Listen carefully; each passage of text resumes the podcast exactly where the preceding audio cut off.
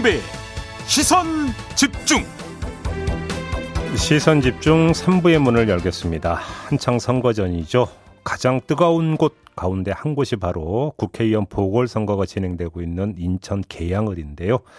저희가 얼마 전에 더불어민주당 이재명 후보와 인터뷰를 가졌는데 오늘은 그 맞습니다. 국민의힘의 윤영선 후보 전화로 만나보겠습니다. 나와 계시죠? 네, 안녕하세요. 반갑습니다. 네. 국민의힘 윤형선입니다. 네, 안녕하세요. 후보님. 어떻게 좀 네. 민심은 어떻게 체감하고 계세요? 어, 제가 사실은 이재명 후보 때문에 어느 날 자고 일어나봤더니 굉장히 유명해진 것 같습니다. 그래서 네. 어 저하고 사진을 찍겠다는 사람이 많이 생겼어요. 음... 어 전혀 다른 제가 경험하지 못했던 일이고 네. 어한 가지 확실한 거는 이재명 후보가 정치가 최소한의 대의명분이 있어야 되는데 여기 온 이유 너무나 다 알고 있거든요. 음... 우리 개양 국민들을 이용해서 뭔가 정치적 욕심을 채우고 어, 방탄국현이 되겠다 이런 그 이유를 네. 어, 점점 더 많은 우리 개양 국민들 유권들이 알아가고 있고 음흠.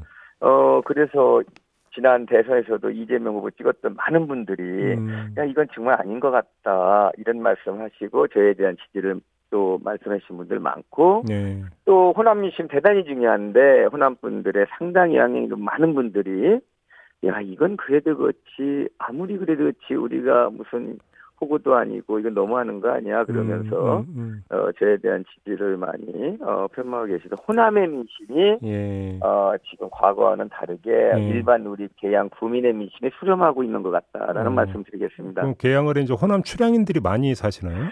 어 맞습니다. 음. 실질적으로 굉장히 많은 영향을 미칩니다 선거에. 아 그렇군요. 네. 근데 그 그럼에도 불구하고 사실 그곳은 이제 송영길 뭐 현 서울시장 후보죠. 이분이 이제 내리 네. 당선된 민주당 강세 지역인데 이 경고한 맞습니다. 민주당 지층이 지금 무너지고 있다 이렇게 보시는 겁니까? 예, 이 송영길 의원이 국회의원 다섯 번 하고 시장하면서 우리 개양 유권자들 주민들이 굉장히 아낌을 사랑을 해줬는데 음. 결론은 결국 배은망덕한 먹튀였고 이런 거에 대해서 어. 굉장히 실망하신 분들이 많은 거예요. 예. 야 이거 아닌 것 같다 이렇게 예. 생각이 너무 많아서 예. 맘카페에서조차 그에 음. 대한 비난의 이야기가 많이 있었다고 합니다. 음. 그래서 변하는 것 같습니다. 예, 그 아무튼 이제 여론조사 나오는 걸 보면 이제 그 두 후보가 이제 각축전을 벌이는 것으로 나오긴 하는데요. 예. 근데 저희가 어제 이제 더불어민주당 김민석 총괄 선대본부장과 인터뷰를 했더니 이분은 당 자체 조사를 보면 선거 초기 때의 지지율 격차가 유지되고 있다. 예. 이렇게 주장을 하던데 어떻게 받아들이십니까? 어, 뭐 여론조사 방법에 따라 차이는 있을 것 같습니다만은 음, 음. 저희 당이나 저희가 객관적으로 평가하는 거는 음. 어, 초기에는 인지도나 지명도에서 많이 밀리면서 조금 떨어졌던 건 맞지만 네. 어, 이제 중반 이후 지나면서, 음. 어, 저에 대한, 그, 제가, 우리 개양에 갖고 있는 여러 가지 비전이나, 음. 어, 고민이나 이런 것들, 그리고 이재명 후보가 개양에 온 이유, 아까도 얘기했지만, 그런 이유들에 대해서 많은 우리 지역 유권자들이 이제 같이 동감을 하면서 네. 전체적인 민심의 흐름은 음. 한쪽으로 서서히 길고 있다. 저에 대한 그 지지를 많이 표명하고 계신데 워낙 이곳이 알다시피 이제 민주당에 대한 지지세대 지지세가 컸던 곳이기 때문에 음. 그게 뭐 한꺼번에 확 움직이거나 음. 이러지는 않은 것이 그러나 그 커다란 배가 천천히 움직이기 시작하듯이 음. 민심은 요동치기 시작했고 네. 뭐 선거의 결과는 저희는 정말 우리 개양 국민들이 정말 그 상식적 합리적인 판단이 개양을 얼마나 위대하게 하고 자랑스럽게 할는지 대단히 기대하고 있습니다. 음, 그렇게 이제 이제 보시는 예. 거고요. 예, 예. 알겠습니다. 아무튼 또 뭐 김민석 본부장 같은 경우는 격차가 좀 약간 좁혀진 건 또 사실이다 이런 발언도 하기는 했는데 아무튼 뭐 예. 승리를 확신을 하시는 겁니까, 후보님? 예, 그렇습니다. 큰 그래. 차이는 아니겠어요. 승리는 확실합니다. 이재명 어. 후보는 예. 절대로 50%를 넘을 수가 없습니다. 그건 확실합니다. 어, 그렇게 단언하신 근거 좀 말씀해 주세요. 예. 어, 이재명 후보를 좋아하는 분들이 많이 있었겠지만, 네. 과거에 아까되겠지만, 음, 음. 그분이 너무 많은 그 허언을 하시고 말을 받고 여기 와서 지금 그러고 있거든요. 음. 어 그리고 그분이 대선을 거치면서 많은 실체가 좀 파악이 됐고 음. 아까 되겠지만 정말 여기 분당의 선거를 어 도망와 뒤쪽 도망 그 이유에 대해서 음. 너무나 많은 분들이 공정과 상식에 대해서 특히 젊은 층을 중심으로 해서 이건 아니다라는 그런 인식이 좀 확산되고 있는 거죠. 알겠습니다. 이준석 대표가 혹시 선거운동원으로 뛰기로 했습니까? 누구요? 이준석 대표. 아, 예, 예, 그렇습니다. 음. 오늘 등록했고요. 예. 이준석 대표님, 어, 여기 와서 10번, 어, 어 선거운동 하기로 했고, 이제 막 몇 번 했는데, 예. 마지막 여기서 최선을 다하기로 했고, 또 그리고 이제 우리 오늘 그 권성동 원내대표님을 포함해서 음. 원내 대책회의가 저희 사무실 선거 사무실 열리는데, 네. 우리 계양구에 대한 우리 국회 차원에서 어, 지원책 이런 저의 공약에 대한 또 그러한 그 믿음을 주기 위해서 음. 오늘 당 지도부가 저희 사무실에 와서 개양 주민들에게 메시지를 주기로 했고 약속을 하기로 했습니다. 알겠습니다. 지금 후보님을 향해서 제기됐던 뭐라고 의혹이라고 할까요? 문제 제기라고 예. 할까요? 두 가지가 있는데 좀 질문 좀 드려보겠습니다. 그러죠. 일단 예, 첫 번째 예, 예. 이제 주소지요. 음. 선거 직전까지 목동이었다는 점 어떤 말씀 주시겠습니까? 어, 정말 철진한 목동 타령이 지난, 어, 송영길 후보도 그 얘기만 했습니다. 저에 대한 비난이나 비판할 게 워낙에 없다 보니까. 음. 어, 그리고 이번에도 똑같은 상황이 연출되고 있는데, 어, 이거는 이제 그분들이 너무 초조해진 것 같습니다. 네. 제가 거듭 얘기하지만, 제가 98년도 3월 초에 이곳에 병원을 개업했고, 음. 단 하루도 병원을 떠난 적이 없었고, 이 계양을 떠난 적이 없었고, 제가 여기서 어, 막둥이도 낳고 애들을 학교를 다니고 지내다가 음. 목동에 집안채를 산 건 맞습니다. 그리고 예. 잠시 일시적으로 목동에 줄서 옮겼던 옮겼던 적도 있었던 거 맞고요. 예. 그러나 그거는 여러 가지 특별한 사정에 의해서 그랬던 것 같고 또 최근에는 이제 그 몇 개월 전에 제가 집주인이 갑자기 좀 이주택 문제 때문에 어 집을 좀 판매 매매해야 되는데 비워달라고 간절히 요청해서 음. 잠시 옮겼다가 어, 몇 개월 지났습니다. 그런데 이제 제가 금, 금년 그 대선이 끝나고 나자마자 그때는 보궐선거에 아무 관계가 없었을 때예요. 음. 다시 이쪽 집 전세를 했고 어, 집사람이 이제 예전부터 집을 한 더 사라고 했는데 집 2주택을 갖는 게 좀 부담스러워 사진 않았고 이제 전세를 살았는데 어, 최근에 이 선거에 아무 관계 없이 이미 이쪽으로 오기로 집에 전세를 했, 얻었는데 갑자기 보궐선거가 생긴 거죠. 알겠습니다. 이, 네. 예, 그래서 우연의 일치로 보궐선거가 발표될 때쯤에서 제가 이 집이 전입이 된 겁니다. 그걸 음. 가지고 이제 계속 수집을 샀는데 그렇다고 해서 음. 25년과 25일에 그 차이와, 차이와 의미는 절대 계속하지 네. 않는다. 연, 연고는 확실하다 이런 말씀이시죠? 예, 그렇습니다. 음. 텃세와 철새의 차이는 어, 틀림없고. 알겠습니다. 그리고 예 그렇습니다. 예. 그다음에 저기 보령시 밭을 비롯해서 이제 그 농지법 위반 의혹이 제기된 게 있는데. 아, 그, 그 부분에 대해서 이제 확실해졌습니다. 어, 제가 처음에는 이제 조금 어제 그저께 어느 기자분이 그런 얘기를 제가 좀 전혀 생각하지 못해서 당황스러웠는데, 네. 어, 사실은 이제 그 상황은 저희 아버님이 91살에 돌아가셨는데, 몇 년간 많이 아프셨고 저 형제가 임남자가 있는데 제가 이제 모든 생활비와 이제 간병비나 이런 걸 다 이제 그, 그 저, 저 대주택 되는 상황이었는데 네. 어 아버님께서 이제 많이 편찮으시면서 마지막 남은 땅을 내가 너한테 도움을 받았고 내가 또 도움을 앞으로 또 받아야 될 것 같은데 어, 주고 싶은데 나머지 내가 어, 살아있는 동안 좀 써야 될 돈을 네가 먼저 내고 이 땅을 네 이름으로 해라. 그래서 이제 형제들이 다 동의해서 제가 매입을 했던 거고 제 고향입니다. 그리고 제 제가 묻힐 아버님 묻혀 있는 산사부터 1, 2km도 안, 쪄, 안 떠, 저 집에서 2, 3km도 안 떠져 있고 시골 고향 집이에요. 또 저는 이 땅을 가지고 앞으로 또 제 자녀한테도 좀 어, 이렇게. 근데 어, 후보님 논점은, 논점은 예. 어떻게 이걸 그러니까 사들였느냐가 논점에 여기 농사를 지었느냐가 논점이죠. 그 얘기가, 그 얘기를 하겠습니다. 그래서 이 땅은 처음부터 제가 농사 지을 수 있는 땅이 아니었고요. 네. 제 사촌한테 위탁 경영을 했고, 위탁 경영의 그런 그 영농 계획서를 제출했다고 그랬고, 이건 위법이 아니라고 제가 확인을 했습니다. 어, 위탁 경영은 위법이 아니다? 아니됩니다. 예, 예. 위탁 경영을 영농 계획서에 어, 제출하고 위탁금을 하는 거는 문제가 아니다. 절대 부동산 투기도 아니고 땅값도 오르지 않았고 불법적이지 않았다. 단 이런 것들이 만약에 국민의 눈높이에 맞지 않고 문제가 있다면 즉시 예. 아쉽지만 처리하겠다는 약속드리겠습니다. 어, 처리하겠다. 그럼 예, 이제 그 예. 처분하겠다라는 그런 말씀이십니까? 그렇습니다. 예, 예, 그렇습니다. 예. 알겠습니다. 그 예. 근데 또 이재명 후보 쪽에서는 후보님을 예. 고, 그러니까 후보님 쪽을 고발을 하면서 허, 반복적으로 허위 사실을 공표했다. 예, 예. 이 점을 주장하고 있는 어떤 말씀 주시겠습니까?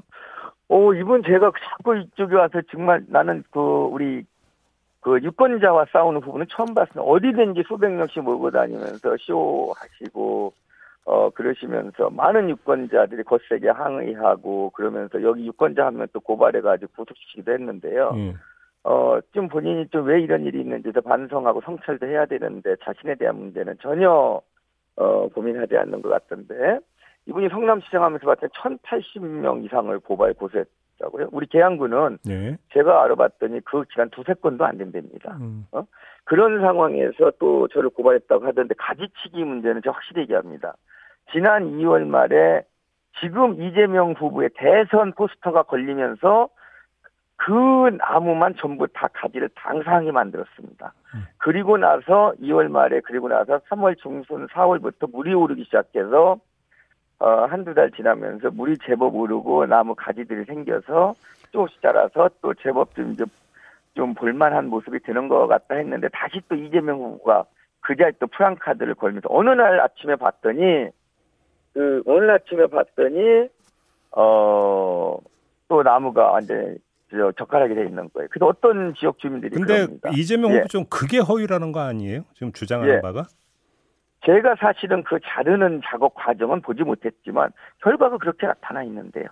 알겠습니다. 다른 바로 바로 옆에 있는 나무와 비교해 볼 수도 있고요. 알겠습니다. 어? 그러면 그 누군가 했지 않겠습니까? 그 이익을 본 사람이 했겠죠. 네. 이재명 후보가 자르진 않았겠죠. 네, 알겠습니다. 이익을 보는 건 이재명 후보니까. 논란거리로 네. 남겨놓도록 하겠습니다, 후보님. 예, 예, 예. 자, 오늘 예, 말씀 예, 여기까지 들을게요. 고맙습니다. 예, 고맙습니다. 우리 네. 계양 구민들의 정말 상식적인 판단을 기대하고 네. 계양만 보고 가겠고, 음, 어, 계양의 우리 중앙당에 네, 네. 어, 전폭 지원 지원하겠다라는 또 말씀드리겠습니다. 고맙습니다. 고맙습니다. 예, 감사합니다. 네, 인천 계양을 국회의원 보궐선거에 출마한 국민의힘 윤형선 후보였습니다.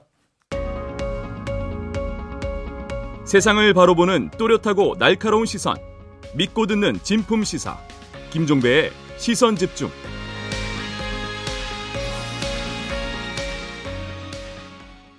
네, 북한이 어제 아침에 미사일 세 발을 쏘아 올렸습니다. 한미 정상회담이 끝났고요. 바이든 미 대통령이 한국과 일본 순방을 마치고 돌아가는 길에 미사일을 쏘아 올린 건데 어떻게 봐야 될까요? 군사안보 전문가죠. 김종대 전 정의당 의원 연결해서 이야기 나눠보겠습니다. 나와 계시죠?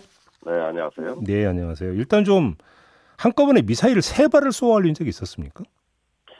어, 언론에서는 뭐 이례적이라 그러는데 사실은 있었습니다. 네 발을 쏜 적도 있어요. 아, 그래요? 제, 예, 음. 제가 기억하기로는 2000년 김대중 정부 시절에 어, 단거리, 중거리, 장거리를 같이 배합해서 쓴 전례가 있거든요. 한꺼번에? 예. 음. 예, 그때도 아주 의미심장하다 그랬는데 오랜만에 그런 양상이 되풀이된 것이죠. 아무튼 그러면 세 발을 한꺼번에 쏘아올린 이유가 뭘까요? 그러니까 그 동시다발적인 공격 능력으로 북한의 미사일 능력이 진화하고 있다. 음. 이건 뭐냐면 ICBM 또 단거리 미사일 등이 어, 이제 거의 다 성숙 단계로 가고 있기 때문에 이제 동시 발사가 가능하다. 아. 네, 이런 어떤 새로운 그 전술적인 의도들이 이제 있는 거고 사실은 그 미사일의 위력은 일제 사격 즉 여러 발을 동시에 발사했을 때 위력은 더 커지는 겁니다. 예, 예, 그렇겠죠. 예. 미사일 대응 부분에 있어서는 이러면 이제 그 문제가 발생할 수도 있겠죠. 그렇게 그렇죠. 되면. 상대방을 혼란에 빠뜨리고 예, 뭘 예. 우선적으로 방어할 것이냐. 예, 예, 예. 이런 걸 고민하게 만드니까 아, 아. 결국은 상대방으로 하여금 음. 그더 큰 압박을 가할 수 있는 거죠. 예, 우리는 한꺼번에 그 뭐 한국을 향해서 일본을 향해서 미국을 향해서 한꺼번에 다 쏠 수 있다. 이런 이제 시위다 이런 말씀이시네요.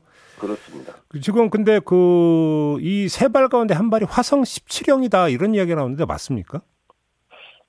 근데 전에 문재인 정부 시절 마지막에는 쏘긴 쐈는데 화성 17형이냐 15형이냐 주로 15형 쪽에 무게를 뒀다면 이번 정부는 좀 분위기가 달라요. 오. 그래서 이렇게 17형으로 단정을 짓는 게 이게 무슨 근거인가. 음. 그리고 자꾸 이렇게 그 분석이 되기 전에 음. 먼저 미사일의 어떤 종류를 특정하는 거는 정말 바람직스럽지 못한 모습인데 네, 이런 면에서 좀 너무 앞질러 가는 거 아닌가 하는 생각도 들고요. 아직 그러면 화성 17형이라고 단정할 단계는 아니다 이 말씀이시네요. 그러면? 예, 아무래도 화성 17형은 시험할 동기가 충분하고 음흠. 북한으로서는 어떤 전략 도발의 효과가 높으니까 네. 그럴 가능성이 충분하다 이런 정도로 봐야지 음. 에, 이걸 갖다가 자꾸 어떤 단정 짓는 태도는 바람직스럽지 않다고 봅니다. 근데 일단 화성 17형이었다고 가정을 하면 그것이 갖는 의미는 어떤 겁니까? 아무래도 이제 북한의 그 최종 종결자 음. 말하자면 게임 체인저가 거의 완성됐다는 의미이기 때문에 예, 예. 예 이거는 미국으로에게 가하는 메시지가 크겠죠. 음. 북한 미사일의 이제 신뢰성이 높아지는 거고요. 어허. 어 미국 전역을 타격할 수 있는 능력이 진화하고 있다. 예. 이런 의미가 있겠습니다. 아무튼 저번에 그 얼마 전에 이제 한번 쏘았던 이제 실패한 경우가 화성 17형이고 그 다음에 쏜 게 화성 15형이다 이런 분석이 있었던 거잖아요. 예, 그렇습니다. 이 부분은 북한이 발표를 안 하고 있기 때문에 네. 모든 건 북한이 최종 확인해줘야 되는데 네. 옛날에는 바로바로 바로 발표했거든요. 고화질 동영상으로. 어, 예. 근데 요즘은 안 하더라고요. 어, 그래요. 예, 이런 것들이 한미 당국을 또 혼란에 빠뜨리고 있죠. 알겠습니다. 아무튼 하나는 이제 그 ICBM으로 추정이 되고 있는데 두 발은 뭐 이스칸데르급 단거리 미사일이라고 하던데 이거는 그러니까 한국과 일본을 겨냥한 것 이렇게 이해를 하면 되는 겁니까? 그렇습니다. 아무래도 핵무기를 전술 무기화할 수 있는 유력한 운반 수단이 이스칸데르, 음. 어, 그 KN-24함이라고 일컬어지는 네. 단거리 미사일이고 또 요격이 어렵다는 거 음. 예, 이런 면을 보면은 앞으로 북한의 주력 미사일이 될 걸로 보여지고 음. 실제로 이번에 러시아가 우크라이나 전쟁에서 주로 써먹은 미사일이거든요. 아 예. 예 그런 만큼 이게 어, 향후에 어떤 단거리 전술핵을 투발하는 핵심 무기 체계로 자리를 잡고 있다. 음... 아, 그렇게 평가됩니다. 그러면 여기에 이제 그 소형 핵, 핵탄두를 탑재할 수 있다 이런 이야기가 되는 거죠. 그렇습니다. 소형 또는 저위력 음... 어, 전술 무기를 탑재할 수 있죠. 그리고 또 하나 북한이 미사일 발사하기 하루 전에 중국 군용기 두 대 그리고 러시아 군용기 그러니까 네 대가 우리 방공 식별 구역 음. 카디즈를 무단 진입한 일이 있었다고 이제 어제 발표가 나오지 않았습니까? 네. 이러면 지금 그 북중러가 군사적으로 공조하고 있다고 봐야 되는 겁니까? 어떻게 봐야 되는 겁니까? 그러니까 지금 정부 발표에서 제가 유감스럽게 생각하는 게 한미일이 철저히 대응한다. 네. 연합방위 태세를 유지한다. 이런 어떤 우리 측의 대응 위주로 발표가 되는데 네. 실제 더 심각한 문제는 북중러가 계속해 가고 있다는 거거든요. 네. 이건 안보 비용을 엄청나게 증가시키는 요인입니다. 음. 그래서 우리가 단결하면 뭐 합니까? 저쪽도 단결하는데. 예. 그러니까 이런 양 측면을 고려해서 안보 정책이 진행돼야 되는 것이죠. 예. 분명히 이것은 우크라이나 전쟁 이후에 어떤 북, 저 중러의 전략적 연대 음. 여기에 북한이 편승하는 형태로 주변 정세가 전개되고 있고요. 예. 또그 러시아가 북한에 대한 무역을 제기하면서 이제 국제 제재도 다 사라지고 있어요. 음. 이것이 지금 한반도 주변 정세 가장 중요한 변화가 아닐까 생각됩니다. 근데 저는 좀 궁금한 게 지금 러시아 우크라이나 침공해서 거기에 지금 뭐 이제 그 골몰하고 있는 상황인데 또 우리 카디지를 침범했다. 이걸 어떻게 봐야 되는 겁니까? 이것은 뭐 몇 년째 계속 해오고 있는 거고 네. 어, 우크라이나 전쟁으로 인한 러시아의 여러 가지 불리한 점에 또 하나의 출구가 어떤 북한, 중국하고의 연대거든요. 예, 이렇게 해서 국제 제재망을 돌파하고 예. 이제 러시아식 공급망의 재구축 예. 이런 것들이 그 또한 이번 전쟁의 또 다른 일면이기 때문에 음. 사실은 이런 흐름은 더 강화될 걸로 저는 이해가 되는 겁니다. 아, 북중러 군사 밀착이 더 심해질 거다 이렇게 보시는 겁니까? 예, 뭐 군사 밀착까지는 아니라더라도 그것이 추상적으로 전략적 연대라고 표현되고 있는데 예. 거기엔 군사적인 협력도 앞으로 포함될 거다. 예. 이렇게 예상이 됩니다. 근데 그 반대급부로 한미일 군사 협력 체제가 강조가 그러니까 될 수밖에 없을 텐데 음. 한국과 일본의 군사적 협조 체계라는 게 어디까지 그럼 내달릴 수 있는 겁니까?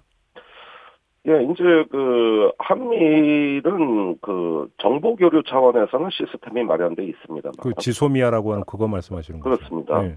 근데 이제 세 가지 차원의 그 협력이 강화될 거다. 첫째는 정책 협력. 음. 우리의 공동의 적은 누구인가? 음. 이런 어떤 정책적인 상호 운영성을 높이고요. 예. 두 번째는 기술적인 그 상호 운영성. 그러니까 한미일 군사 공동 훈련을 통해서 음. 어떤 같은 데이터를 같은 시각에 삼국의 지휘관들이 다룰 수 있는 능력. 네. 이건 기술적 상호 운영성을 높이고 음. 세 번째는 인적 교류 음. 또는 군사 교류를 통한 어떤 그 친밀함 형성 음. 이렇게 세 가지 방향으로 군사 협력이 전개될 거다. 음. 이게 나토식 표준이죠. 아 그래요. 네. 알겠습니다. 아무튼 북한이 미사일 그 세 발 쏘아 올린 다음에 한미 그 양국군이 즉각 미사일 실사격 나서기도 했는데요. 범위를 좁혀서 우리 정부의 대응은 어떻게 평가를 하세요? 예, 이미 예견된 도발이었기 때문에 매뉴얼에 따라서 대응했다. 음. 이런 부분에서는 뭐 어, 지난번 북한이 초대형 방사포 쐈을 때 대통령이 없어지고 음.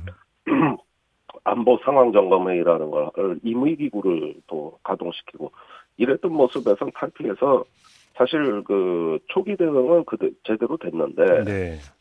근데 이후에 앞으로 대응이 문제가 되는 것이죠. 그 김태호 안보실 1차장이 발표한 3원칙 어 구체적으로 북한의 무기를 적시하고 우리가 대응 행동을 하며 또 연합방위 태세로 대응하겠다.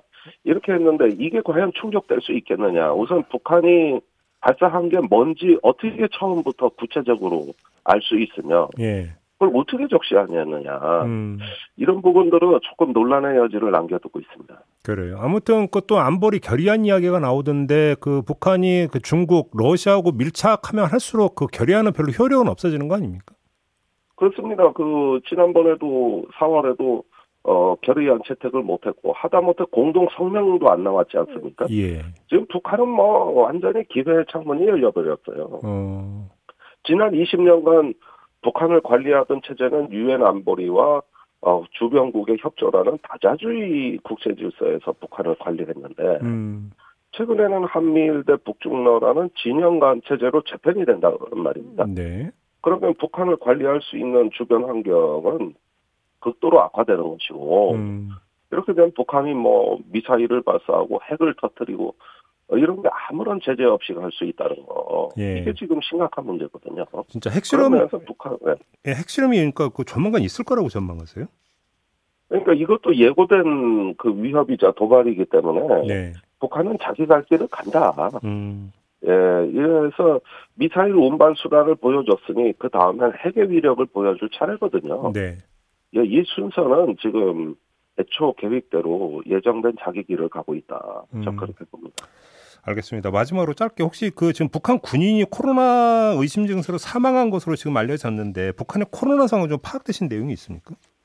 아, 언론 보도에는 없지만은 이제 전문가들 의사들 얘기들은 어, 북한의 방역에 대해 비관적 전망을 하거든요. 네. 물론 주로 어, 의료계의 속성이긴 합니다. 음. 그런데 사실 북한 체제는 관리할 수 있다 이렇게 음. 북한 당국이 이야기하고 있고 네. 사망자가 줄어들고 있고 이런 음. 걸 봤을 때는 어떤 극도의 통제와 감시, 격리 속에서 음흠. 북한식 방역이 있을 거다. 음.